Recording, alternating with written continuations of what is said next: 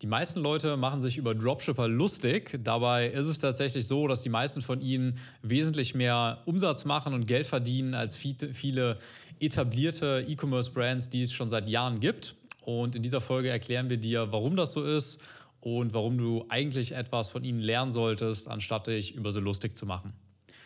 Genau, und äh, da sind wir eigentlich auch schon direkt bei der Frage. Und zwar haben wir uns letztens selber mal die Frage gestellt, wie kann es eigentlich sein, dass es manche Online-Shops gibt, die ja, mit irgendwelchen komischen Produkten, also zum Beispiel irgendwelchen blinkenden Teddybären oder irgendwelchen Halsbändern ihre 6 bis 7 Millionen Euro Jahresumsatz machen, während es halt ganz viele andere Shops gibt, die, ähm, ich sag mal, mit mehr Mainstream-Produkten oder am Ende egal mit welchen Produkten, ähm, ja, die Shops, die, die, es aber schon seit Jahren gibt, teilweise dann bei einer Million Euro Jahresumsatz oder weniger oder ein bisschen mehr halt eben einfach stagnieren.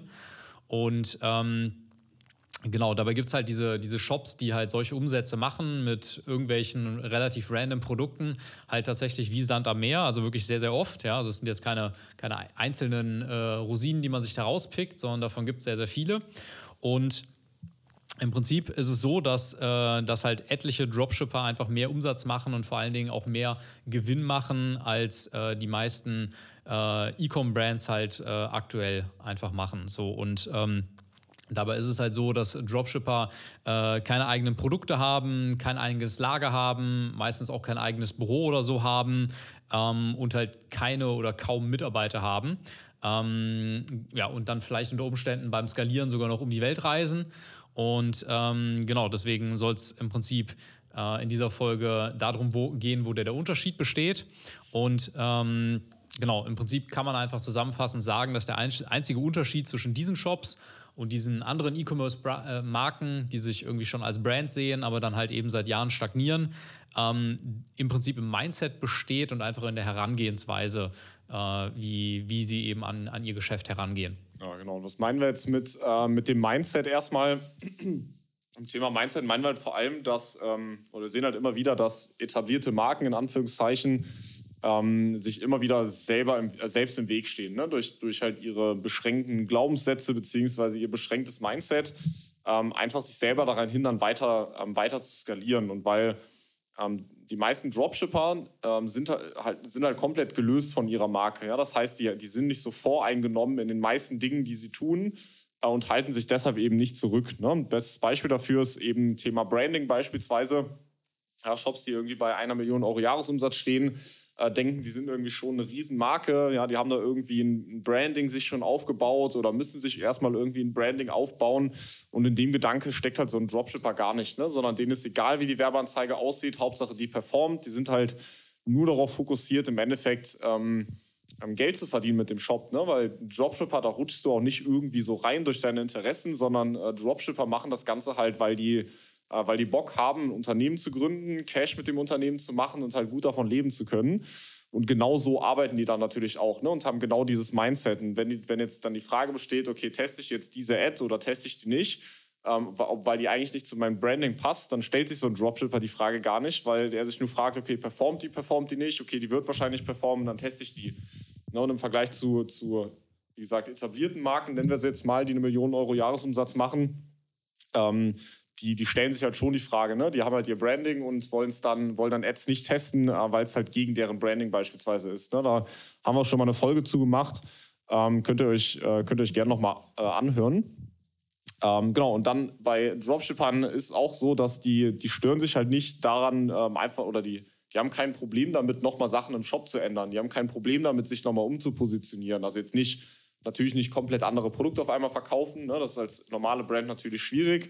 Äh, wir meinen damit einfach so ein bisschen die Formulierungen anpassen, ja, also dass ähm, die, die, die Ausrichtung quasi von denselben Produkten zu ändern, ja, oder die Produkte noch mal ein bisschen anders zu positionieren, wenn das eine bessere Conversion bringt. So, die sind einfach viel flexibler, die sind viel anpassungsfähiger und ähm, widerstandsfähiger äh, gegen diese ganzen Veränderungen, die es halt im E-Commerce gibt. Ne? Die sind halt viel, viel agiler und nicht so eingerostet wie diese etablierten Marken, wie gesagt. Viele oder die meisten Dropshipper sind halt viel, viel Zahlen- und Datengetriebener und arbeiten dann auch so, ähm, weil wir sehen immer wieder E-Com-Brands, die, ähm, die sich einfach auf ihr Gefühl verlassen. Das heißt, sie haben das Gefühl, Werbeanzeige A funktioniert besser oder haben das Gefühl, das Thema A besser ankommt bei der Zielgruppe und äh, treffen daraufhin dann ihre Entscheidungen. Und ein Dropshipper, der macht das nur, äh, um Umsatz zu generieren, dem ist alles egal, der will einfach nur seinen Umsatz und seinen Gewinn machen und verlässt sich dann natürlich auch nur auf die Zahlen, die er quasi sieht.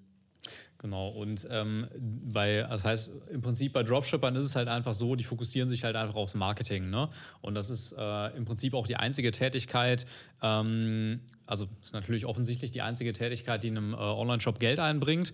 Und deshalb sollte natürlich auch die meiste Zeit, also im besten Fall irgendwie 80 Prozent oder mehr äh, deiner Zeit äh, im Prinzip einfach ins Marketing fließen. Ne? Und wenn du jetzt vielleicht eine, eine Marketingagentur hast, dann ist damit zum Beispiel auch gemeint, dass du neue Videos für die Ads aufnimmst oder ähm, ja, genau, oder ne? eine Agentur kann natürlich auch dafür sorgen, dass du mehr als 80 Prozent deiner Zeit äh, da reinstecken kannst, indem du natürlich noch extern noch Zeit einkaufst. Auf jeden Fall sollte da natürlich die meiste Zeit reinfließen.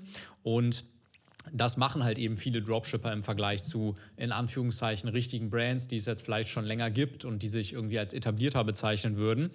Ja, das heißt, Dropshipper gehen im Prinzip hin und lernen dann einfach Copywriting, sie lernen Conversion Rate Optimierung, sie lernen Creative Erstellung, äh, Editing, Co äh, Content Production etc. Ja, also diese ganzen wichtigen Sachen, die zum Thema äh, Marketing im E-Commerce dazu äh, gehören, lernen sie halt einfach und ähm, fokussieren sich dann halt eben darauf, ihre Produkte zu verkaufen und machen wirklich halt den ganzen Tag nichts anderes. Ne? So, und ähm, was sie dann zum Beispiel auch anders machen, ist, weil sie halt auch wollen, dass da am Ende was hängen bleibt. Sie holen sich zum Beispiel keine äh, unnötigen Mitarbeiter rein, holen sich keine zu großen Büros äh, oder holen sich kein, kein zu großes Lager.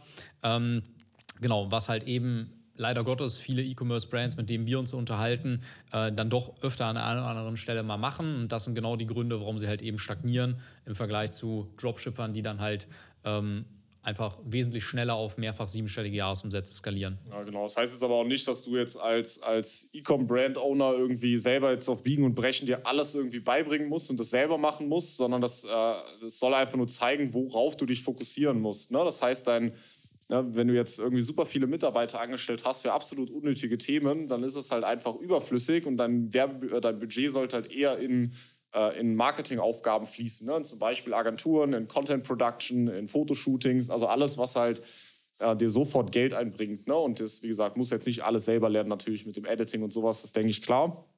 Ähm, genau, aber so schaffen es im Endeffekt dann äh, Dropshipper mit irgendwelchen lächerlichen Produkten mehrfach siebenstellige Jahresumsätze oder teilweise sogar, achtstellig zu gehen.